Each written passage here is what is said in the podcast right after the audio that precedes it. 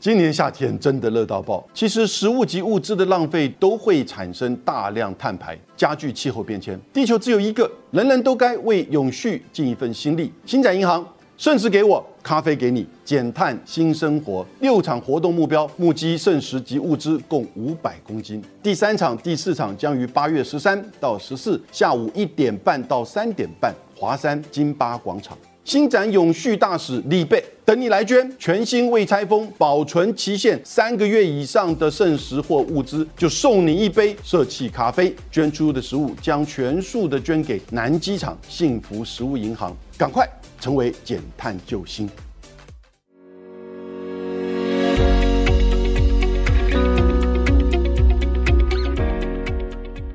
各位好，我是姚明。我们今天谈裴若曦。以及军演之后呢，在八月二号，美国的众议院的议长佩洛西到台湾，八月三号离开。解放军在他到达的这个同时宣布，从八月四号的中午到八月七号的中午，连续三天环绕的台湾六块区域进行军事演习、联合军事行动、导弹试射，还有呢火箭炮的试射，我们都经历过了。似乎现在又回到了马照跑、舞照跳的情况了吗？还是说，其实两岸台海的现状？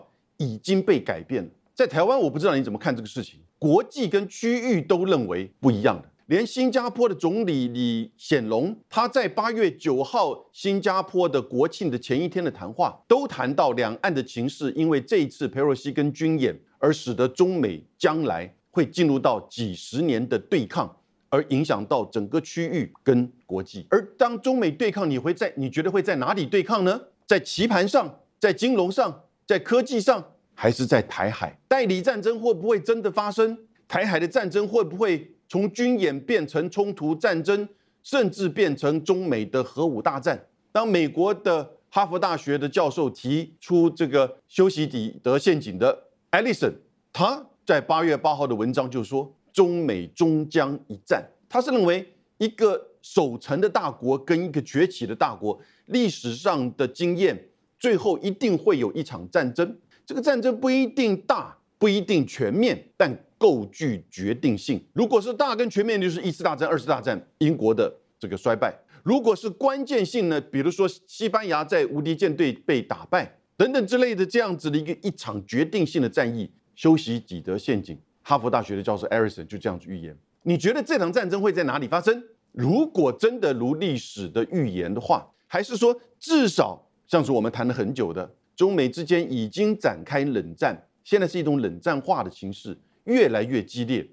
那他们的发生激烈竞争对抗的主战场会在哪里？当然，台海可能是一个，半导体可能是一个，贸易可能是一个，亚洲可能是一个。我们在台湾怎么看这个事情？在我们谴责、反对任何破坏和平的军事演习或军事行动，这个没有话讲。就像你反对俄罗斯去攻打。乌克兰，但是战争是怎么造成的？教宗说那场战争，俄乌战争是被挑起的。美国的许多的学者，美国的华盛顿邮报的社论都说，佩洛西来台是会挑起中美之间的冲突的。纽约时报登载的专栏作家 Thomas Freeman 指责佩洛西是一个不负责任而且挑衅。佩洛西来台之前的两天，他呼吁蔡英文总统要有勇气的拒绝佩洛西来台湾。因为这是关系到你们自己台湾的安全跟未来啊，Freeman 弗里曼他是这样想，他写的《地球视频》的这本书，我以上通通是在讲外国人，尤其是欧美国家对于这个事情的观点。连《金融时报》的主编七月十九十九号，《金融时报》首先揭露这样子的一个事情，《金融学号》时报的亚洲主编说，佩洛西就像是一个纵火犯，来这边放把火就跑掉了，这个火现在开始燃烧了，我们的感觉。啊，跟九六年的飞弹危机一样嘛，飞弹就算穿越了台湾的本岛，反正不跟你讲，你也不知道嘛，对不对？似乎看起来我们的国军本来是说这个是一个重要的讯息，要告知全民，但是被政府压下来。这个政府习惯盖台，不让人民知道要发生的事情。但当天晚上被日本的防卫省公布了，马上也只好承认。至于说开了一个军事记者会，记者询问到底有没有进入到我们的临街区或者是领海，不敢直接回答。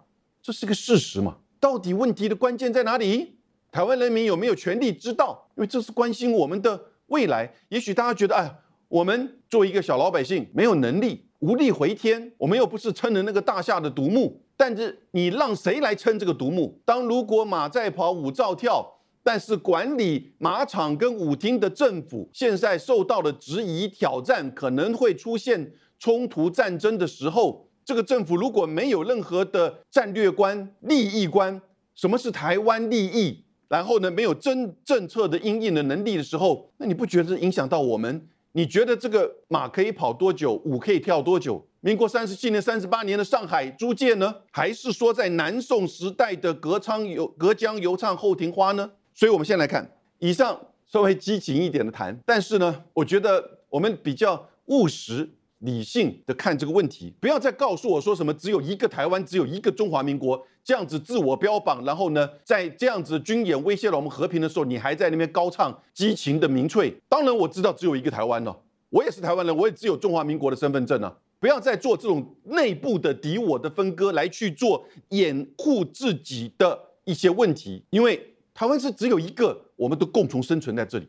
解放军发动这一次的这个军演，连拜登都反对佩洛西来。我们刚刚讲过，美国的各界、欧洲的各界也都反对。最后佩洛西到新加坡的时候，李显龙还公开的说：“你要再深思。”他还是决定来了。不过他来还是坐的美国的军机。所以拜登的政府还是很难百分之百的摆脱。这两天八月九号，拜登公开又对媒体说，他自己要去的佩洛西，这个摆脱不掉的。那台湾这边好像是说，人家自己要来的，我不知道我们花了多少的公关的游说，我不知道我们有多少的团体，在过去这半年有多少的美国的议员陆陆续续来台湾，还记得吗？最后这个最高潮终于出现了，这个最反中、最以人权民主标榜的佩洛西。虽然他的先生跟他的儿子拥有多少中国公司的股票，做投资公司嘛，你知道。但是呢，没有关系，他真的是要来，我们就只能接受吗？我们自己花了多少的力量邀请他来呢？你有没有知道他来了之后可能会产生怎么样的两岸的冲突，改变现状呢？美国拜登总统有没有告诉你应该怎么做呢？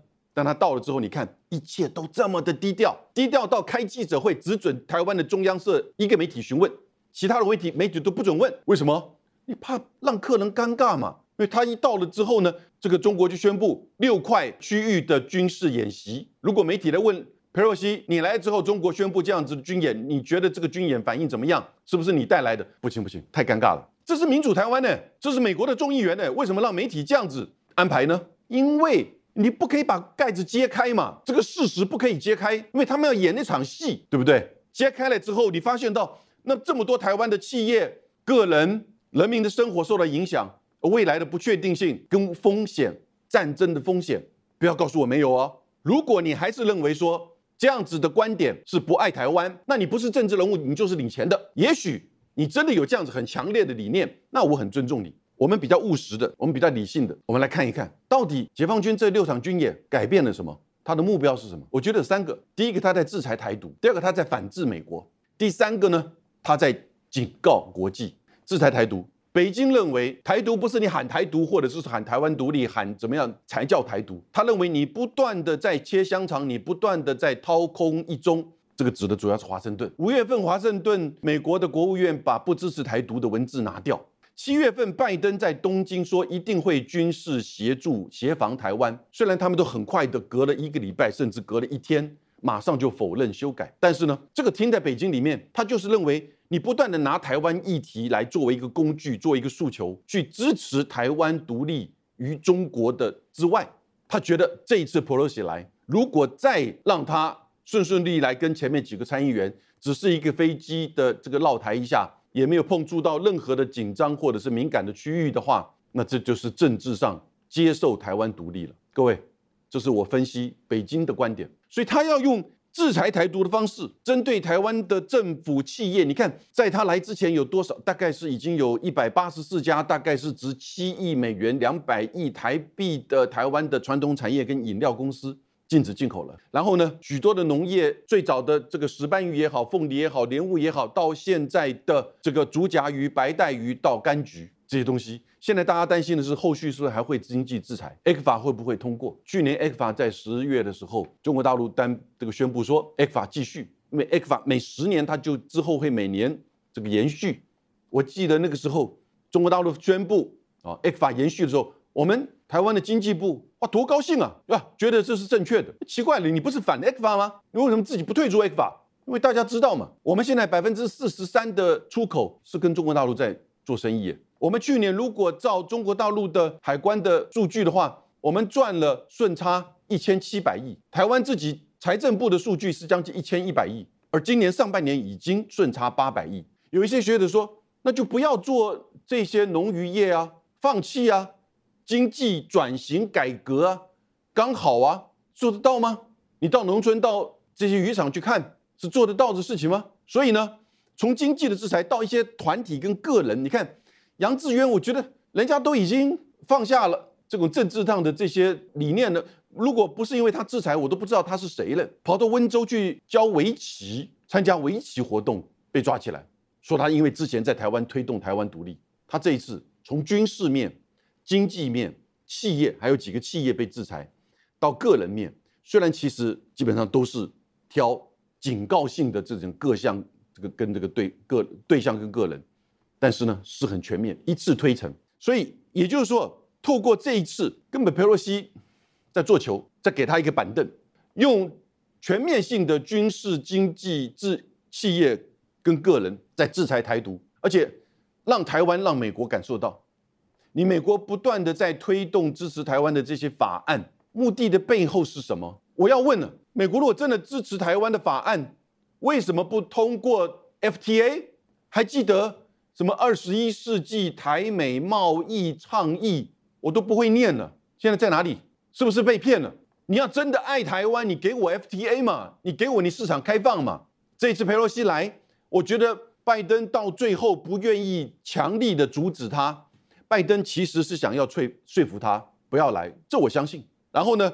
但是最后没有强烈的阻止他，是一方面考量阻止他之后的政治的代价。面对民主党的进步派、前进派可能批评他，共和党可能也批评他，而现在在其中选举之前，他的民调又不好，政治代价考虑到，宁可让他来，激起了整个台海的军事的危机。还有个因素，哎，因为裴洛西跟他讲，我要去见张忠谋，我要去见台积电，我不确定台积电董事长是不是刘刘德英是不是真的有跟裴洛西。见面或通视讯，因为柯建明说有，但台积电否认。但是中餐的时候，两个人都见都见了佩洛西了。因为各位不要记，同一时间美国通过了晶片法案，就是在卡中国的这个先进半导体制造的脖子，而台积电是这个里面的重中之重。如果两岸发生的地缘政治的风险，那不是更好？恰好台积电半导体产业，甚至包含在。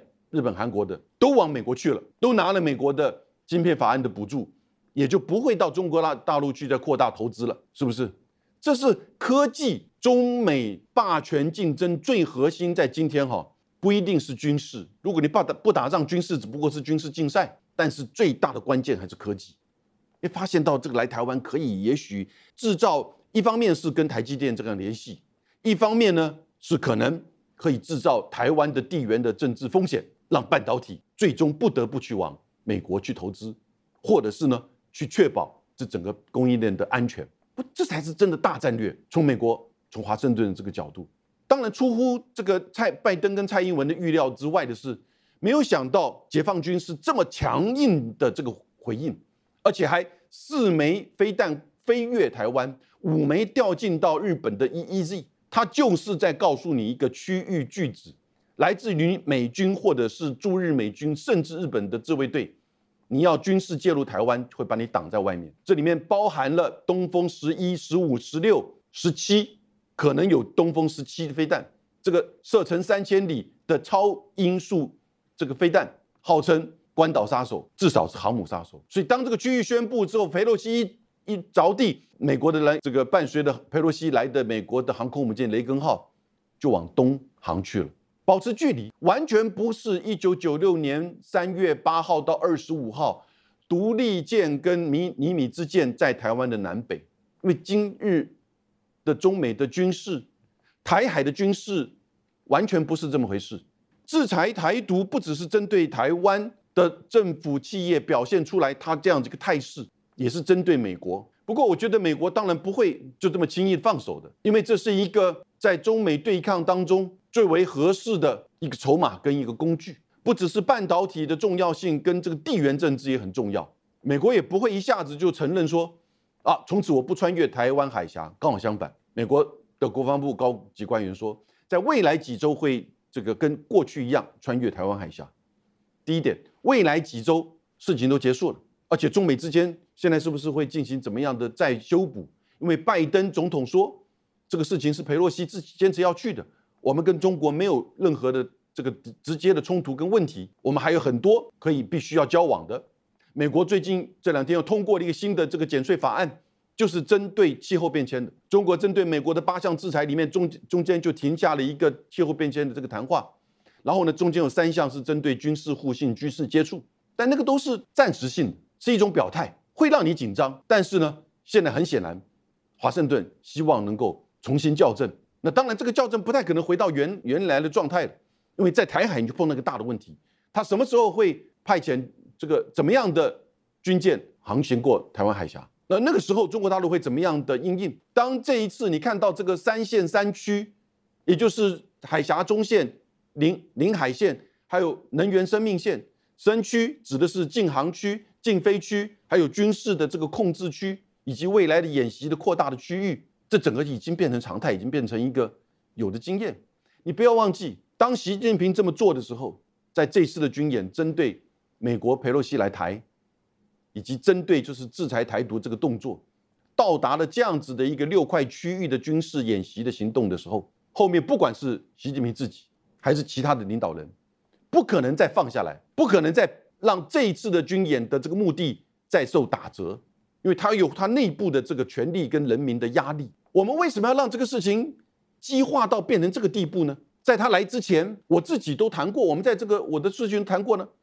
佩洛西议长支持台湾很多方式，不一定要这种方式来，因为正如这个 Nancy 这个 Bonnie Glaser 啊，葛莱伊所讲，这是很危险的，不是你个人的危险，你个人当然现在知道问题了，你现在跟你儿子在中国的股票通通都被制裁了，但是呢？台湾而因此危险，中美关系而因此危险。反正美国警告国际，现在连你看，联合国居然有一百七十多个国家发言对这个事情表达关切。欧盟希望两岸的稳定，只有在美国的场合以及日本，因为日本自己的 EEZ 被射进五颗飞弹，同时因为佩洛西到这个韩国去的时候，韩国的总统尹锡悦其实是有战略的。他怕佩洛西被抓了，说：“哎，你加入我们这个晶片半导体联盟。”他不敢做这个政治的承诺，因为韩国的半导体跟中国的市场关系这么的密切。他也怕因为这个台海的事件一下子把韩国给卷进来。韩国的军力跟经济比台湾还强啊！现在人家都怕了。当然你说怕怕，不要这么讲那么严重。我们台湾都不怕，对不对？但是他知道他的国家利益是什么。我们台湾知道我们的台湾利益在哪里吗？但是这样子的一个情况，当佩洛西到了韩国，结果他总统就。避而不见，通了电话给个面子。到了日本，当然美国白顿白宫就跟日本的这个政府联系，你一定要强硬起来，否则的话，我们在亚洲就不要玩了。如果连你日本接待佩洛西都降低这个格调，或者是对对这个演习达到你 EEG 都只是一个前一天安信夫说哦抗议遗憾就这样的过去了，首相一定要讲一些话，就日本讲话。这也许是一个平衡，至少美国跟日本对于这个事情也表就做了一个表态，让解放军也知道这个事情其实已经产生这样的一个效应。但是因为他有他的政治跟他的权利、他的历史、他的主权的考量，所以呢，在今天这个事情上，他还是决定那么做。国际上现在当然未来你可以看想象得到，区域国家跟国际社会对台的政策一定会更谨慎。在这个事情上跳出来反对的只有两个国家，一个是日本，一个是立陶宛，连澳洲。就谈话谨慎，英国，英国因为现在正在选这个首相，不可以想象未来这两个国家一定也是美国的这个政策的支持，所以会产生什么样的影响？现在台海已经军事失衡了嘛？你看到我们的军方，我真的很想相信他们有能力，我觉得也有能力，但是这个政治的判断跟政治的压力使得他不敢多讲，也不敢多多动作。但你又怎么动作呢？你去驱赶超过两百架飞机在这三天，不管。中间有多少架跨越台海中线？超过五十架军舰，包含在台湾东岸的南南京舰。南京舰到底有没有进入到我们的是临街区，甚至领海？军方都讲不清楚。两岸的军力已经失衡了。一九九五年的时候，中国的军费是台湾的两倍而已，而去年是二十三倍。它的军事预算是三千亿美金，排名第二。我们现在看两岸的军事失衡，整个将来，尤其是这一次，类似算是一个准封锁吧，对不对？当然，我们的能源局可以说啊，船可以绕行，对不对？但是实际上，我们的天然气的供应只能维持七到十一天。我这次才知道，我们原来有十一天。我以以前一直以为是七天。不管是真是假，这次的演习如果再延长个三天呢？我们是不是要分区这个停电？因为现在有百分之四十的发电是靠天然气啊。未来二零二五年三年后，民进党的政策目标是百分之五十。那你说为什么不像日本或者是这个法德？它的天然气的储存可以到四十多天、五十多，那是规模的问题，那是成本的问题。因为你这么大的这个，你有没有那么多的接收站？你有没有那么多的储存槽？而且这是一个需不需要规模跟成本？但不管怎么样，这样子的一种准封锁、封锁的这种演习，不就告诉我们台湾的弱点？在这个方面，我们台湾真的还不如乌克兰呢。乌克兰还跟这么多国家交交联的难民可以逃，逃了一千多万，然后呢，补给可以不断的运过来。是不是军事的、经济的？尽管已经是面目全非了，但他可以撑在那边。乌克兰可以说我去加入北约，而不是跟美国成为军事联盟，用北约的集体安全的方式来去达成这种确保。当然现在也不可能了，但过去他可以这样希望着。我们台湾去加入什么东西？我们台湾这个逃到哪里去？我们台湾从哪里得到的军事经济援助？如果你一旦封锁，这个真的不是在长他人的志气，也不想再多讲。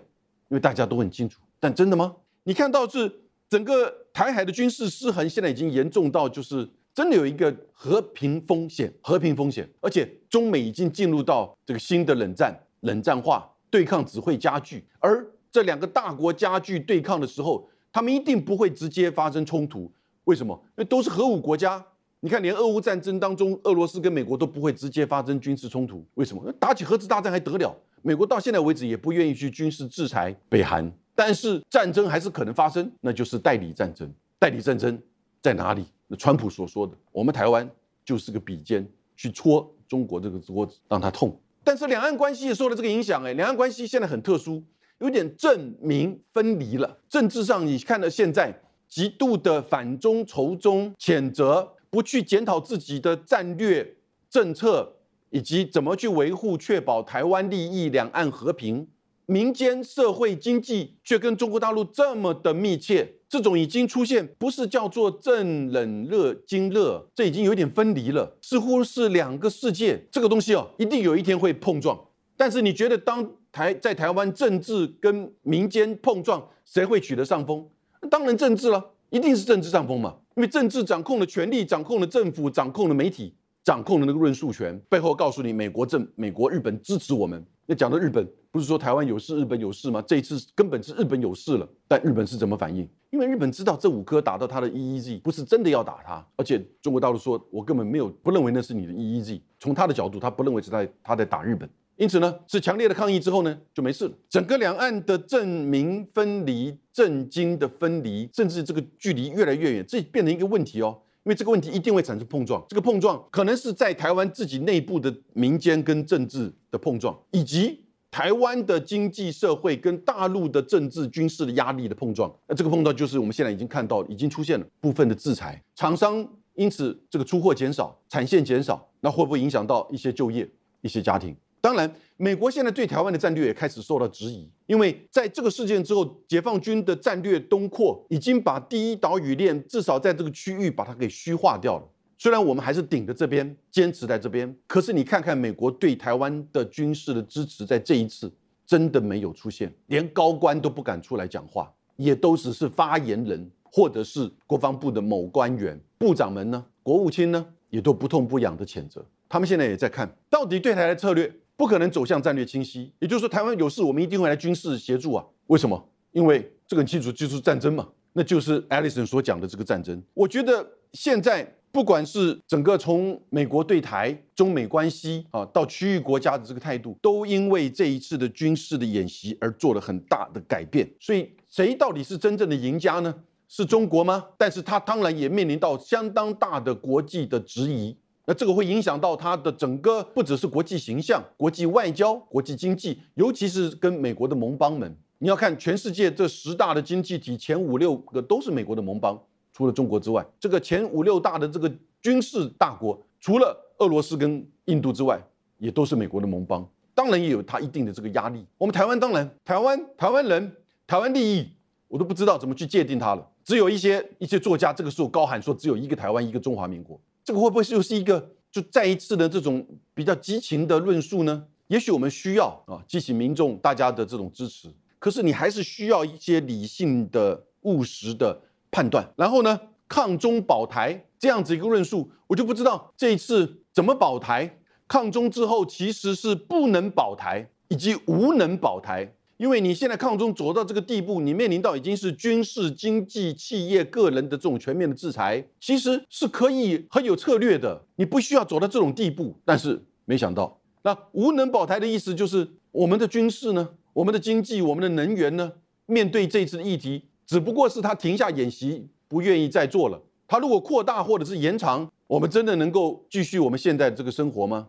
一定要有人呢，这个先天下之忧而忧啊！但这已经不是先天下之忧了，因为都已经在我们的家门口了。然后你抬头看去，就非但会这个掠过了。所以这个时候啊，其实不能再用这些口号式的、激情式的来面对两岸关系。然后呢，更要看清楚大格局，中美的竞争跟对抗，以巴咬狗是很少见的，基本上只是一个说法而已。是不可能出现的。你是被大国的架构跟这个情势给给决定的。而大国如果发现冲突的时候，过去历史不都告诉我们吗？中间的所谓的代理战争代理人就会出现。在欧洲的血淋淋的俄乌战争不就是如此吗？所以我是觉得这一次，我觉得我们如何来面对佩洛西跟这次的这个军演，也就是说要更理智，要更谨慎。当然坚持中华民国，当然坚持我们的。两岸我们的利益，台湾的利益，跟两岸的和平，两岸和平不是为谁，